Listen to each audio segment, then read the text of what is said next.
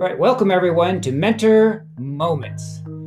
This podcast is hosted by Maryville University's Rehabilitation Counseling students and the Missouri Rehab Association Eastern Chapter. I am Dr. Michael Keener, one of the hosts, here with Brayton Wooters, one of our current students. Brayton?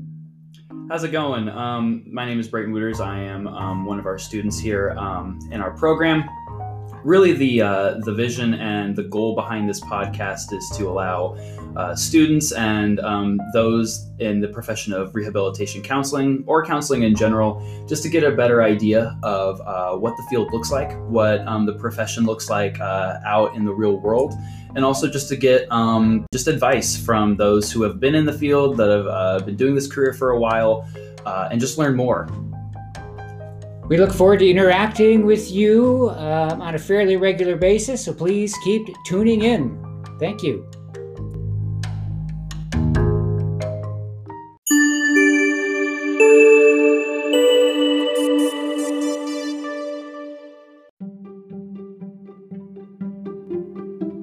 On this episode of Mentor Moments, we have Kelsey Schumacher. Kelsey graduated from Maryville University's Rehabilitation Counseling Program in 2019 Kelsey is a certified rehabilitation counselor. She has her PLPC. She does for profit rehab for England and Company and also does um, mental health counseling for her own private practice.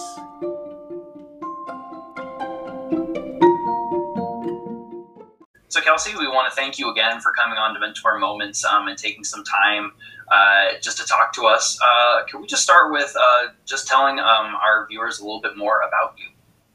Sure. Uh, so, I graduated from the program in May of 2019. And when I finished my program, I started working for Missouri Voc Rehab. I was in the downtown office and I took a specialized caseload for IPS, which is Individualized Placement Services. Um, so about 98% of my caseload was IPS, and that's basically all individuals with mental health disabilities. So it was really enjoyable for me because I knew that I liked working in mental health, but I liked bringing in the vocational aspect of it. Um, so I got to partner with places like MERS Goodwill, BJC, Places for People, Preferred Family Health Care, and they would send me their referrals for people that they were already working with that already had case managers and support staff and everything to help them through the whole process that I was doing with them. Um, and I also started my private practice when I graduated because I was lucky and my internship was in private practice and I got to pretty much just take my clients and move them with me to a new location um, and started under a supervisor for my PLPC, which was awesome. Um, and so I did Missouri Voc Rehab for a little over a year. I left them in July of 2020 and I started working for England and Company, which is a private rehab agency. Um, they're kind of twofold. They have a whole big section of the company that I don't work with that does like nursing case management, and then there's the vocational employment side. And so the majority of my time with them has been just doing workman's comp cases, which means that an individual was injured while on the job, and an attorney from one side or the other hires us to read their medical, evaluate the person, and then write a report stating if they can return to work and in what capacity. Um, and so I kind of have like three job titles with them. I'm a rehab counselor because we do have like some of the aftercare of, okay, you can work, so let's place you in a job. Um, I'm a vocational evaluator because I do the evaluating and the medical, and then a vocational expert because then these reports that go to the attorneys, they come in and they do depositions and testimonies. Um, and we also do the same thing with like divorce cases, and um, that's where I also get to like labor market surveys and research about that in like generally the Missouri and Illinois area primarily. So that is very broad. That is a lot of different roles that yeah. you're playing all at once. Um, how do you keep those together? How do you how are you able to juggle all of those? uh, practice. Um, I think the best thing about both my jobs really is the flexibility that I have to kind of figure out where things go. Um, at England and Company, our evals are scheduled at least a month out, so I have a general idea of what my month upcoming is going to look like.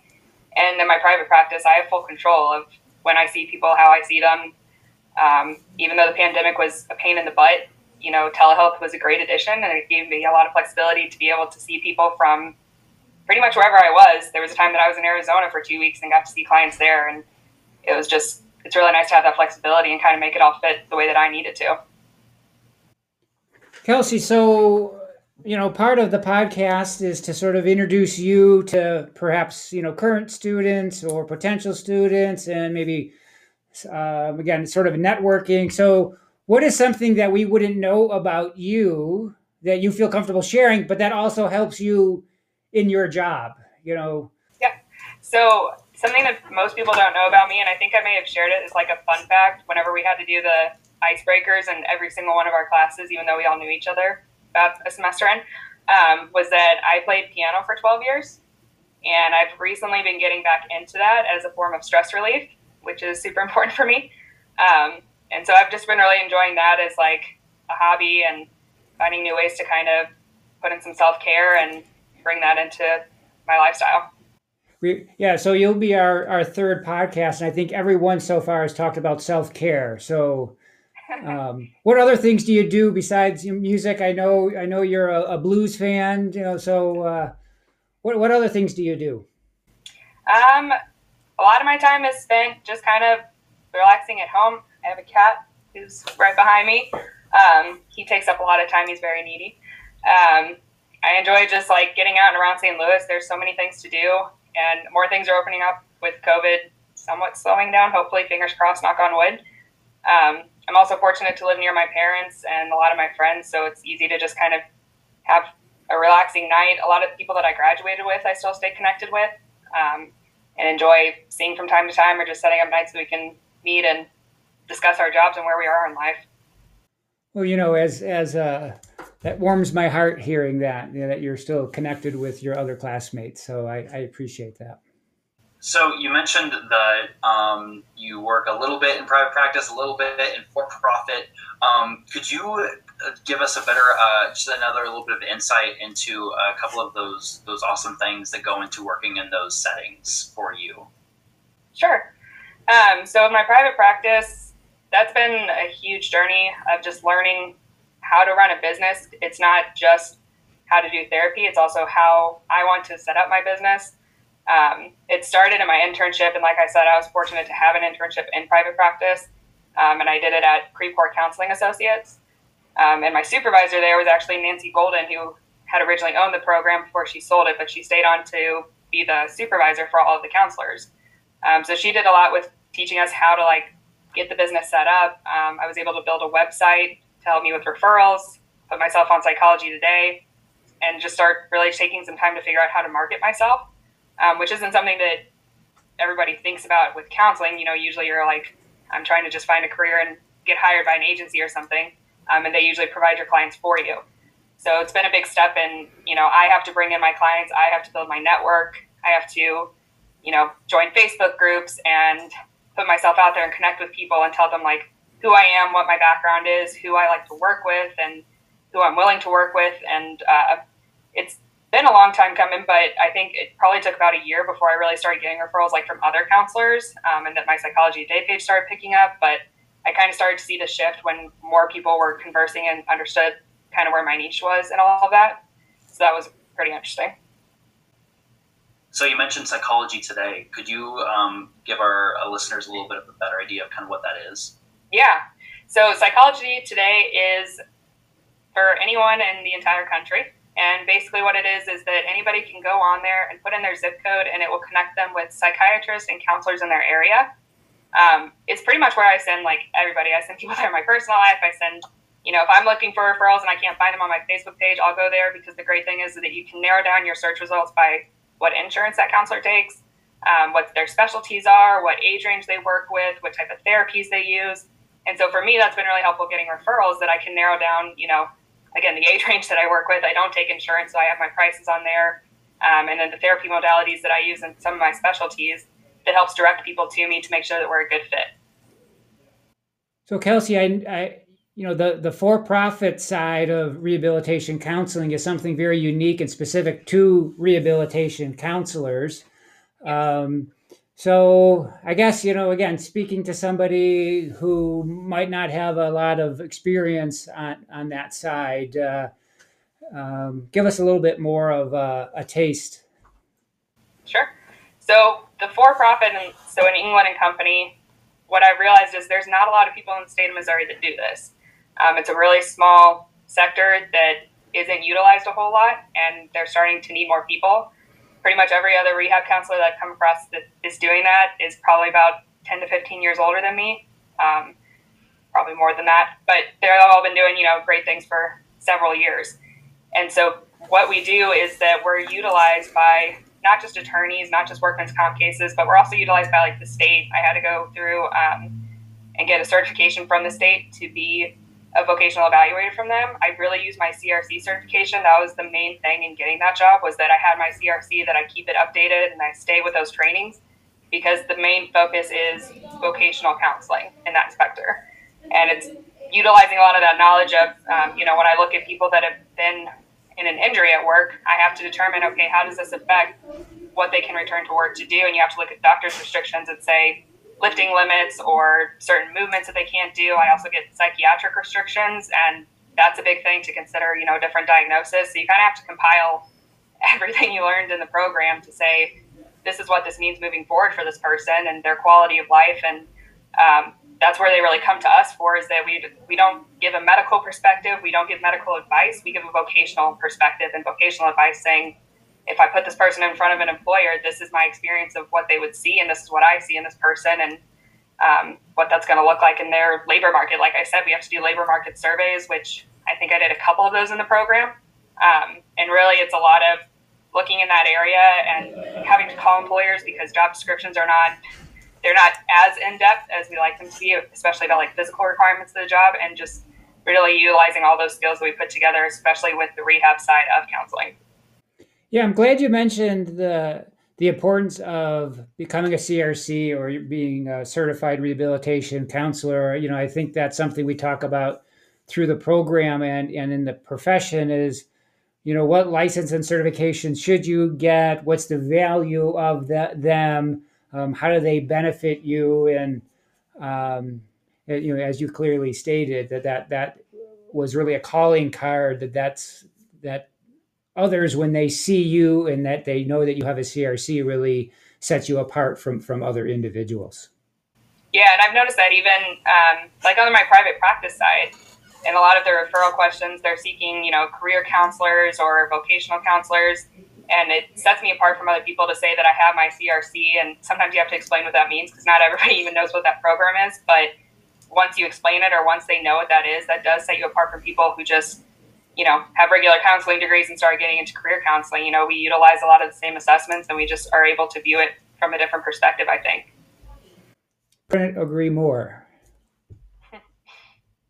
So, um, you know, Kelsey, as as you know, part of our podcast is in conjunction with the Missouri Rehab Association Eastern Chapter, and you've been a, a board member now for, you know, a few years. And so, just tell us about like why you joined, uh, the benefits you see in being a member, etc. So, I think I joined when I was still working for Voc Rehab, um, and at that time, my boss was Kim Chaplin, who was the president of the MRA chapter at that time as well. Um, so she started talking to me about it, definitely talking my ear off in the office, which was a great thing. And when I realized that it wasn't just like more Voc Rehab people, that it was also people from MERS Goodwill and other agencies, I thought that it was a really good uh, opportunity to just have networking. Um, I like getting out of my bubble. I like talking to other people about what they do because I think a big thing that we see with clients and also with other counselors is that you don't really know how many opportunities are out there for you um, and just all the ways that you can use your knowledge, your degree, and your experience to help benefit individuals in the community. And so MRAs have been a great resource for me to just have people to talk to, people to work with, and I've just enjoyed um, being a part of that. Yeah, I think that's something that I noticed even while you were in the program that you were somebody that says yes or you're a joiner. So it, it seemed like a natural progression, or it doesn't surprise me, I should say, to see you as as an active board member. And using your website skills to help us as well. I learned at home website skills. Yes. Yes. yes. But I also appreciate how you, how you're able to make the distinction that like networking in turn will help your clients as well. I think that that's often something that can sometimes be overlooked, but being able to bounce ideas off of each other and, and grow as a professional will ultimately help the people that you'll be serving in the future. I appreciate that a lot. Yeah, definitely. I think one of the coolest things that I realized about our program was when I was in my internship, I had to run a um, group, and I chose to do a psychoeducational group, and it was for Lindenwood students who were in their counseling program at Lindenwood. And we talked a lot about how to prepare for licensure, how to come out of the program like ready to go. And I used a lot of information that I was just getting from Maryville, which was already setting me apart from other people. And also, we talked a lot about like case management stuff, about resources, how to find resources in STL. And I would make case studies about people that would come in with, you know, one issue, but they have a lot of other stuff going on. And as a counselor, you can't help with everything. But if you know what's in your community, what other places you can send people for help with bills, help with medical care, like that's extremely impactful to your clients. For sure. So, Kelsey, we want to just kind of open up the space now, hand over the mic to you, um, and give you the opportunity to share your mentor moment uh, to our listeners. So, I guess if you want to, just one title of my mentor tip is never stop seeking new opportunities. I think I've shown just in my background that that's something that I've gotten into and that I've benefited from. Um, and there's several ways to take that. I think that you know Dr. Keener's mentor moment was about being a lifelong learner, and I think that it incorporates that really well. Just finding new ways to better yourself, and whether the new experiences in a job or a training or just connecting with new people that maybe you didn't think would be helpful to you, but you just need some new people to bounce ideas off of. LinkedIn and um, helping yourself really connect with people uh, one of the things that I did when I finished my program was that I got certified in brain spotting, which is something that we don't even talk about in the grad program, but it's been a huge uh, game changer in my private practice because it's really been able to help me focus on a specific group of clientele. And, you know, all those types of trainings, it, not everything can be covered in your program. So always be looking for new opportunities, new ways to learn. Um, and also, one thing that I realized was that a ton of trainings and stuff also have student discounts. So if you're looking into stuff and open to new opportunities while you're a student, you can also save some money while you're doing some of that and just kind of help give yourself that extra leg up on, you know, the next job or next opportunity or working with your next client. Kelsey, thank, thank you so much. Never stop seeking new opportunities. I, again, I, I, I without knowing that was your mentor moment and saying that you were sort of a joiner and somebody who was doing that, I, I again, I, I, find that a little ironic, but also very, very true. So um, I think this, this, our session here, our episode three, will be valuable to uh, a whole slew of people.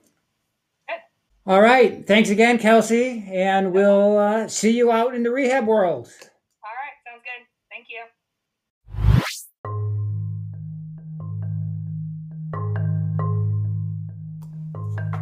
Thank you for listening to another episode of Mentor Moments, hosted by the Maryville University Rehabilitation Counseling Student Organization and the Missouri Rehab Association Eastern Chapter, also affectionately known as Merks and Mar, like cookies and cream, Merks and Mar.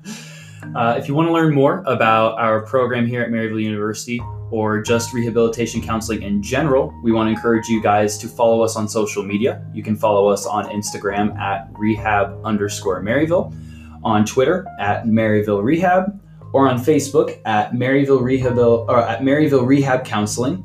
If you want to learn more about the Missouri Rehabilitation Association Eastern Chapter, you can log in um, online on mraeasternchapter.com to get more info.